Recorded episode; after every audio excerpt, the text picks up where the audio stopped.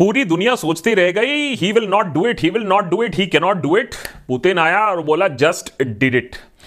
देखते ही देखते आज दूसरा दिन हो गया है of the Russian invasion on Ukraine. कहां से इतनी बड़ी हरकत हो गई, इतना बड़ा कांड हो गया और इंटरनेशनल कम्युनिटी हक्का बक्का रह गया है। देखिए ये टॉपिक बहुत बड़ा है, लेकिन आज देशभक्त में हम बहुत जल्दी से बस तीन मेन पॉइंट्स पे फोकस करना चाहते हैं, क्योंकि जो यूक्रेन में हो रहा है, जो रशिया ने किया है, उसका बेयरिंग हमारे देश पर, हम पर भी हो सकता है।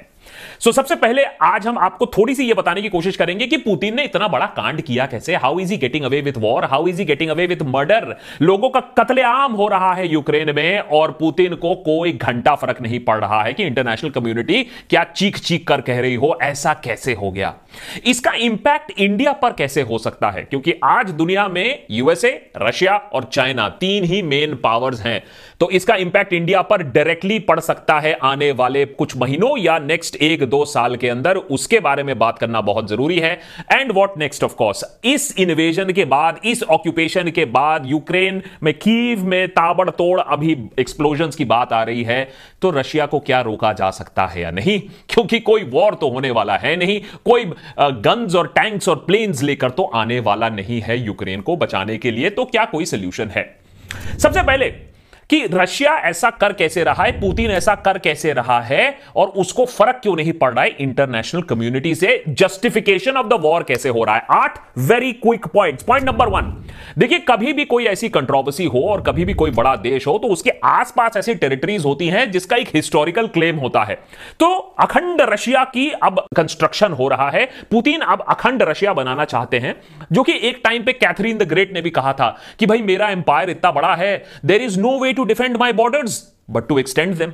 पुतिन भी यही कह रहा है कि भैया देखो एक टाइम पे हमारा देश ब्लैक सी का भी था, क्राइमिया भी था, उसमें बेलारूस भी था, बाल्टिक रीजन भी था, स्टालिन ने भी रशिया को एक्सपैंड किया था, नाजीज के साथ लड़ाई की थी। और अब पुतिन कह रहा है कि देखिए मैं भी तो एक वैसा ही काम कर रहा हूं, अपने देश को बना रहा हूं, और मैंने ऑलरेडी क्राइमिया को ट्वेंटी फोर्टीन में एनेक्स कर लिया था और अब दो लाख ट्रूप्स हमने यूक्रेन बॉर्डर पर खड़े करके रखे हैं।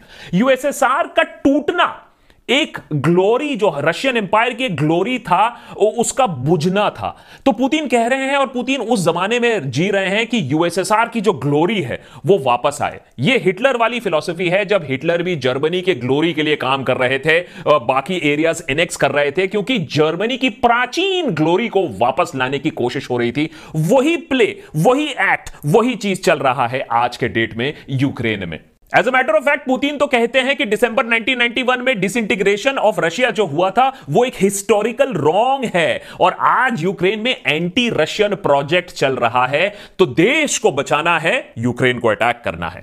पॉइंट नंबर टू, अटैक क्यों करना है, क्योंकि ये सेल्फ डिफेंस है। जी हां, ये वॉर नहीं है, ये सेल्फ डिफेंस है। पूरी दुनिया को बताइए और अपने देश में चीख चीख कर बोलिए कि हमने अपने सेल्फ डिफेंस के लिए किया है, क्योंकि वहां एंटी रशिया प्रोपोगेंडा चल रहा था, एंटी रशियन एक्टिविटीज चल रहे थे। एंड पुतिन कह रहे हैं कि भैया article fifty one of the UN charter कहता है कि मेरा राइट टू सेल्फ डिफेंस है। अगर मेरे ऊपर कोई अटैक बाद में करने वाला है और मैंने प्रीएम्प्टिव स्ट्राइक किया है तो it is within my right to self defence. और उनका यह कहना है कि न्यो नाजीज यूक्रेन में पैदा हो रहे थे, जो कि रशिया के लिए खतरा बन गए थे, और इसीलिए वो चीख चीख के कह रहे हैं, यूएन में कह रहे हैं कि मैंने कोई गलत काम नहीं किया है।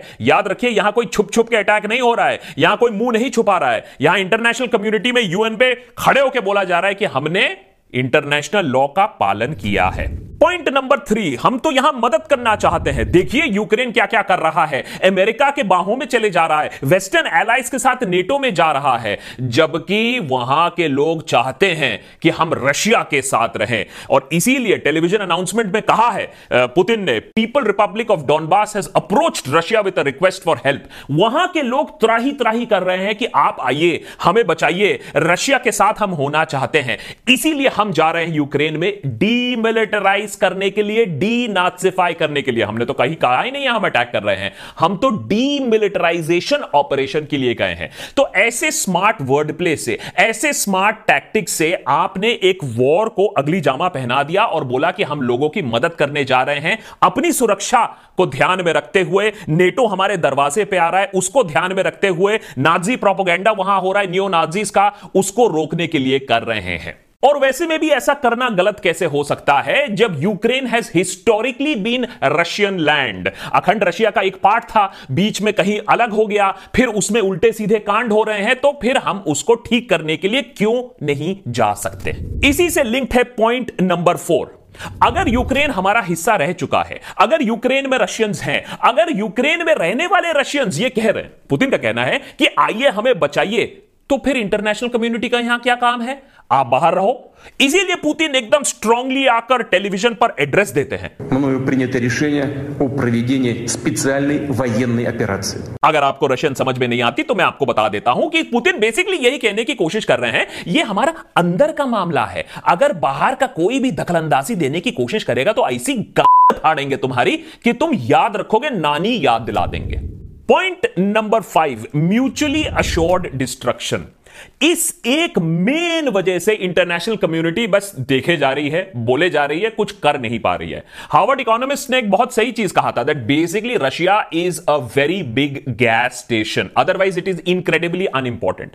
लेकिन कितना इंपॉर्टेंट है यह गैस स्टेशन, आपके नेबरहुड वाला गैस स्टेशन नहीं है। यूरोपियन यूनियन एट्टी परसेंट अपना नेचुरल गैस इंपोर्ट करता है, and according to US energy information administration इसमें से इस एट्टी परसेंट में से forty one percent natural gas Russia से आता है, सत्ताईस percent of the oil imports पूरा यूरोप का आता है रशिया से।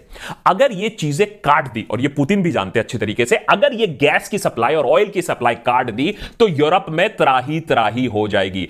As a matter of fact इसका एनर्जी इंप्लीकेशन देखिए, यूएस तक, यूएस में भी gas prices three and half dollar तक चले गए हैं। इंटरनेशनल क्रूड की प्राइसेस आप जानते हैं, हमारे भी ऑयल प्राइसेस ऊपर हो जाएंगे और इसका आप इलेक्शन के बाद इसका भी खामियाजा हम सब भुगतेंगे। रशिया ये जानता है, उसके ऊपर यूक्रेन के पास second biggest non gas reserves in Europe है। नंबर वन पहले रशिया था, तो नंबर वन रशिया ने, नंबर टू यूक्रेन के भी रिजॉर्ट्स अभी खा लिए हैं। तो ये ये जो गैस रिजर्व्स है इसके ऊपर untapped gas reserves one trillion cubic metre से भी ज्यादा है यूक्रेन के पास, उसके ऊपर भी अब रशिया डस कर बैठ जाएगा। इसीलिए तो यूएस जब सैंक्शन लगा भी रही है तो कह रही है देखिए हमारे ऊपर इंपैक्ट नहीं पड़ेगा, माने डर डर के सैंक्शन लग रहे हैं। To be clear, our sanctions are not designed to cause any disruption to the current flow of energy from Russia to the world. हाँ, डर डर के सैंक्शन लगाए जा रहे हैं। Our sanctions are not designed to cause any disruption to the current flow of energy from Russia to the world. Point number six.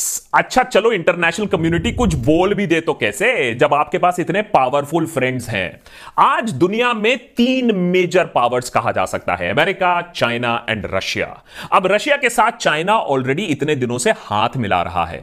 अरे ये अटैक होने के बाद भी और इंटरनेशनल कॉन्डमनेशन होने के बाद बीजिंग ने एक ल्यूकवर्म रिस्पॉन्स दिया, कहा कि अच्छा डिप्लोमेसी से कुछ करके देख लो, और उसके बाद धीरे धीरे रशिया की तरफ ही हो गई। चाइना ने कहा है कि देखिए अगर आपके पास इंटरनेशनल सैंक्शंस आते हैं तो कोई बात नहीं, हम है ना, वी विल स्टेप इन। उसके ऊपर यह भी कहा गया है कि यह इन्वेजन क्यों कहा जा रहा है, यह प्रेजुडिस्ड ओपिनियन है। चाइना कहती है कि इसको इन्वेजन नहीं कहना चाहिए, उल्टा चाइना अमेरिका को ब्लेम कर रही है कि आपको क्या जरूरत थी नेटो में वहां घुसने की, जरूरत है रशिया के एकदम बॉर्डर पर आप अपने नेटो फोर्सेस ले आते, क्यों जरूरत है आपको नेटो में शामिल करने की यूक्रेन को। तो ब्लेम उल्टा उल्टा चोर कोतवाल को डांटे। पॉइंट नंबर सेवन, चाहे हिटलर की जर्मनी हो या आज पुतिन की रशिया हो, ये वाला इंफॉर्मेशन वॉरफेयर तब भी था वर्ल्ड वॉर में टू, और अब ये जो वर्ल्ड वॉर थ्री के कगार पर आदमी खड़ा है अब भी है। नैरेटिव कौन बना रहा है, कंट्रोल करो नैरेटिव। उस समय गोरबेल्स था, इस समय पुतिन कर रहे हैं कि देखिए हमारे साथ गलत हुआ है, हम सही काम कर रहे हैं। और अगर आप लोगों को कन्विंस नहीं कर पाते हैं तो कम से कम कंफ्यूज तो कर ही सकते हैं। आप याद रखिए Russia not only mainstream media but digital media में भी बहुत पावरफुल है। इनकी जो ट्रोल आर्मीज हैं, इन्होंने यूएस इलेक्शन में दो हज़ार सोलह में इंटरफेयर किया था। तो अब आप सोच के देखिए कि कितने तरीके से ग्लोबल स्टेज पे रशिया का प्रोपेगेंडा चल रहा है कि हम यहां इन्वेजन नहीं कर रहे हैं, हम डीमिलिटराइजेशन कर रहे हैं, हम यहां जानमाल की नुकसान नहीं होने देना चाहते हैं। कल तक तो यह मजाक हो रहा था कि रशिया क्यों इन्वेड करेगा, अब आज इन्वेड करके बैठा हुआ है। ऐसे ही नैरेटिव कंट्रोल चलता रहेगा। एंड पॉइंट नंबर एट, शायद सबसे ज्यादा इंपॉर्टेंट पॉइंट है ये कि ये सब हुआ कैसे। इंटरनेशनल कम्युनिटी हमेशा अंडर एस्टिमेट करती है एक डिक्टेटर को, एक जेनोसाइड क्रिएटर को। हिटलर के साथ भी ऐसा ही हुआ था, किसी ने सोचा नहीं था कि हिटलर इतनी बर्बरता करेंगे। अच्छा, हिटलर ने थोड़ी जगह यहां ले लिया, अच्छा थोड़ा पोलैंड यहां ले लिया, और जब तक हिटलर एकदम वर्ल्ड क्राइसिस तक नहीं बात आई तब तक किसी ने नहीं माना, इंक्लूडिंग द यूके के प्राइम मिनिस्टर चैम्बरलेन। तो अब सिचुएशन ऐसी हो गई है कि पुतिन ने धीरे धीरे कर कर सबको शॉक कर दिया है, और अब नेटो कह रही है अच्छा अब हम क्या करें, अच्छा सैंक्शन करना पड़ेगा। और यूएन की तो बात ही मत करिए, यूएन तो कंडेम करने के लिए एक सेशन बैठाती है तो कहती है देखिए कितना बड़ा काम हो गया, हमने कंडेम कर दिया। उधर स्टॉक मार्केट्स हमें क्या बता रही हैं, एक दिन प्लंज करने के बाद जब वापस स्टॉक मार्केट्स अपने लेवल पर आ रही है धीरे धीरे, इससे स्टॉक मार्केट्स भी एक बहुत इंपॉर्टेंट चीज समझ रही है कि युद्ध नहीं होगा, ना युद्ध करने की एबिलिटी है किसी के पास, सिर्फ सैंक्शन तक ही हो सकता है। और उसके लिए कहीं हद तक शायद पुतिन सोच रहा है कि वो तैयार है। और उधर वर्ल्ड लीडर्स, उनके स्टेटमेंट्स देख लीजिए, हम देख रहे थे, हम देख रहे हैं, हम देखते रहेंगे। और इन द मीन टाइम वहां कीव के ऊपर और सारे यूक्रेनियन सिटीज के ऊपर धीरे धीरे कब्जा हो रहा है। अचंभे की बात यह है कि ये जो सारे टैक्टिक्स हैं, ये जो स्ट्रैटेजी है, यूरोप ने देखा हुआ है, हमने हिटलर के रूप में देखा हुआ है। जर्मनी ने भी ये सारे टैक्टिक्स वर्ल्ड वॉर टू से पहले किए थे जो आज पुतिन इस्तेमाल कर रहा है। उस समय हिटलर भी बहुत सक्सेसफुल थे इंटरनेशनल कम्युनिटी को फूल करने के लिए।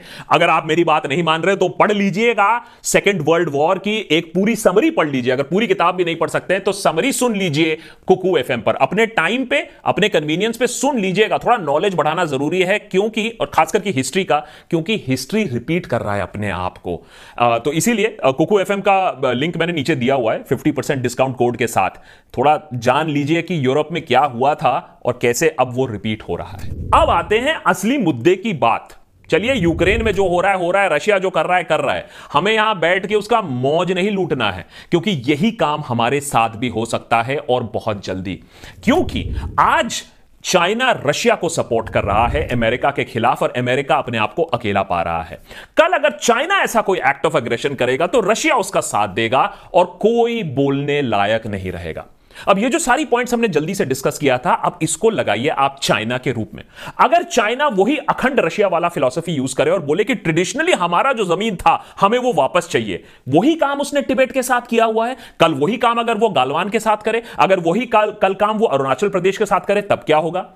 यही काम अगर वो बोले कि ये इंटरनल मैटर है, ये हमारे पुराने डिस्प्यूटेड एरियाज है, दुनिया को इसमें आने की कोई जरूरत नहीं, तब हम क्या करेंगे? म्यूचुअली अश्योर्ड डिस्ट्रक्शन का एग्जाम्पल ले लीजिए, कोई चाइना के खिलाफ खड़ा होगा? इतने रिसोर्सेज हैं चाइना के पास, इतने वैल्यूएबल मटेरियल्स हैं, मिनरल्स हैं कि चिप प्रोडक्शन दुनिया भर में बंद हो जाए अगर चाइना अपना हाथ खींच ले। और चाइना के पास है powerful friend in the shape of Russia. हमारे पास कौन है, हमारे लिए कौन खड़ा होगा?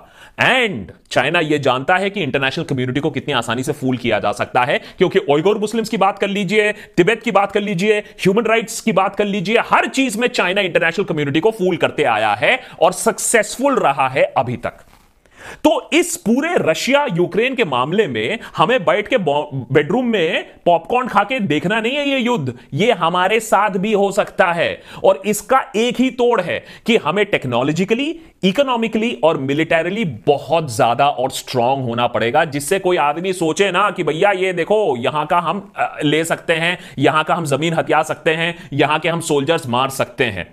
हम बैठ के सोच सकते हैं कि हम बहुत पावरफुल हैं, लेकिन गालवान के बाद, गालवान के एक साल के बाद हंड्रेड बिलियन डॉलर्स ऑफ सामान हम चाइना से इंपोर्ट कर रहे हैं। यह दिखाता है कि हमें कितना ज्यादा और काम करना है, नॉट ओनली टेक्नोलॉजिकली अपने आप को और बेटर करना है, इकोनॉमिकली और मिलिटरीली ऑल्सो, कि हम अभी भी फॉरेन पावर्स पे डिपेंडेंट है। कहा जाता है एक रीजन है कि हम रशिया के अगेंस्ट बोल नहीं पा रहे हैं, क्योंकि रशिया से इतना सामान मिलिटरीली हमारे पास आता है। तो ये जो हम कम्युनल पॉलिटिक्स, बीफ, हिजाब, खतरे में है, अर्बन नक्सल, ये फुटकर पॉलिटिक्स जो कर रहे हैं, जब तक ये हम बंद नहीं करेंगे और सिर्फ दो चीजों के बारे में बात करेंगे कि हमारी इकोनॉमी खतरे में है और हमारे सरहद, हमारी सीमा खतरे में है, अगर अगले दो चार सालों तक सिर्फ इन दोनों चीजों के बारे में बात करेंगे तभी कुछ हो पाएगा। नहीं तो चाइना सोचेगा यार देखो आपस में इतना भिल्लड़ भिड़ रहे हैं, चलो यहां भी हम थोड़ा सा अपना आइडिया आजमा लेते हैं। एक और इंपॉर्टेंट चीज याद रखिएगा, कहा जाता है कि पुतिन को जब भी इंटरनल क्राइसिस लगता है, जब भी लगता है कि उनकी पॉपुलैरिटी कम हो रही है, तो वो एक युद्ध छोड़ देते हैं। As a matter of fact उनकी जो पॉपुलैरिटी बनी थी वो भी मिलिट्री कैंपेन से ही बनी थी। यही सेम ट्रेट हो सकता है श्री हमारे जिनपिंग, क्योंकि ये भी भाई साहब अब तो लाइफ टाइम के लिए चेयरमैन बने पड़े हुए हैं और जब भी चाइना में कोई प्रॉब्लम होगी तो वो इधर ही गालवान की तरफ या अरुणाचल प्रदेश की तरफ देखेंगे। तो ये क्लियर एंड प्रेजेंट डेंजर है। सबको पसंद है, चाहे चाइना हो या इंडिया हो या रशिया हो, एक विक्टोरियस मिलिट्री लीडर जो लोगों के घर में घुस के मारे, सबको पसंद है। और यही वाला पैतड़ा इस्तेमाल हो सकता है इंडिया के खिलाफ भी। Finally very quickly in the end, अब क्या हो सकता है रशिया के साथ? एक बात समझ लीजिए कि युद्ध नहीं होने वाला है, कोई नेटो की फोर्सेस और आर्मामेंट्स नहीं रोल इन करेंगी, टैंक्स रोल इन नहीं करेंगी, युद्ध कोई नहीं छेड़ रहा है यूक्रेन को बचाने के लिए। यूक्रेन तो ऑक्यूपाई हो रहा है जैसे हम ये एपिसोड रिकॉर्ड कर रहे हैं तब भी, लेकिन कुछ चीजें हो सकती हैं जिससे रशिया को बाद में वापस जाना पड़े। अब बाइडेन ने एक इंटरनेशनल कंसोर्टियम के साथ, इंटरनेशनल सादगात के साथ एक बहुत बड़ा सैंक्शन तो लागू किया है, लेकिन वो सैंक्शन क्या काफी है? वन ट्रिलियन डॉलर्स का बोला जा रहा है सैंक्शन, क्या वो काफी है? शायद नहीं। इतने तक के लिए तो शायद रशिया भी ऑलरेडी तैयार है। बोला जा रहा है एक चीज जो कर सक, किया जा सकता है और जिससे बहुत ज्यादा ठेस पहुंचेगी रशिया को, वो है स्विफ्ट इंटरनेशनल पेमेंट नेटवर्क। जिस ट्रांजैक्शन से, जिस सिस्टम से इंटरनेशनल पेमेंट्स होता है, ग्यारह हजार बैंकिंग ऑर्गेनाइजेशन, पांच बिलियन फाइनेंशियल मैसेजेस जिससे एक्सचेंज होती है, ट्रेड होती है, अगर आप उसको बंद कर दो, रशिया को फाइनेंशियल सिस्टम से ही पूरी तरीके से निकाल दो। लेकिन इसका रिपल इफेक्ट होगा कि जो उनसे चीजें खरीदते हैं, फॉर एग्जांपल यूरोप जो उनसे गैस लेता है, ऑयल लेता है, तो वो भी बंद हो जाएगा। तो ये स्विफ्ट पेमेंट्स अभी भी ऑन है, पर्सनल सैंक्शंस अगेंस्ट पुतिन अभी भी नहीं लगाए गए हैं। लेकिन कुछ और न्यू एज चीजें देखी जा रही हैं। हैकर्स कलेक्टिव एनोनिमस ने बोला है that they are declaring cyber war against Russia. उन्होंने ऑलरेडी एक D D O S attack launch किया है, which is called denial of service attack. ये एक बहुत ही बेसिक हैकिंग टेक्निक होता है जहां लोगों की वेबसाइट्स आप डिसेबल कर देते हो क्योंकि इतना ट्रैफिक आप भेजते हो, फेक ट्रैफिक उनके तरफ भेजते हो। लेकिन अगर ऐसे ही साइबर अटैक्स होते रहे, अगर रशिया को every international event, every international award, every international instance से बाहर निकाल दिया जाए, तब शायद कुछ हद तक रशिया को रीथिंक करना पड़ेगा। लेकिन अभी तक जहां तक लग रहा है इंटरनेशनल कम्युनिटी सिर्फ देख रही है and Putin as of now जीत रहा है। आज का हिटलर तो भैया अभी तक जीत रहा है। अगर आज के हिटलर को पुश बैक करना होगा तो पूरी दुनिया को साथ में काम करना होगा, ना सिर्फ इंडिया, ना सिर्फ यूके, ना सिर्फ यूएस, लेकिन सबको एक साथ मिलकर काम करना होगा। अगर मिलिट्री हिस्ट्री के बारे में और दुनिया में ऐसी चीजें कैसे हुई हैं पहले, उसके बारे में और भी जानना है तो पढ़िए थोड़ा सा। कुकू एफएम में ऐसी किताबें आपको बहुत सारी मिल जाएंगी, बेहतरीन दुनिया की किताबें आपको मिल सकती हैं इस ऑडियो प्लेटफॉर्म पर, जहां आप किताबें सुन सकते हैं ऑडियो बुक्स के माध्यम से, अपने कन्वीनियंस से, अपने टाइम पे।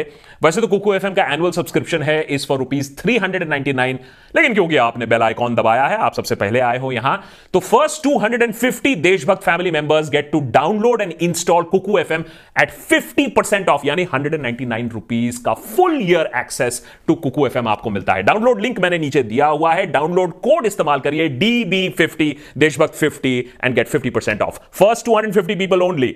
So hurry up.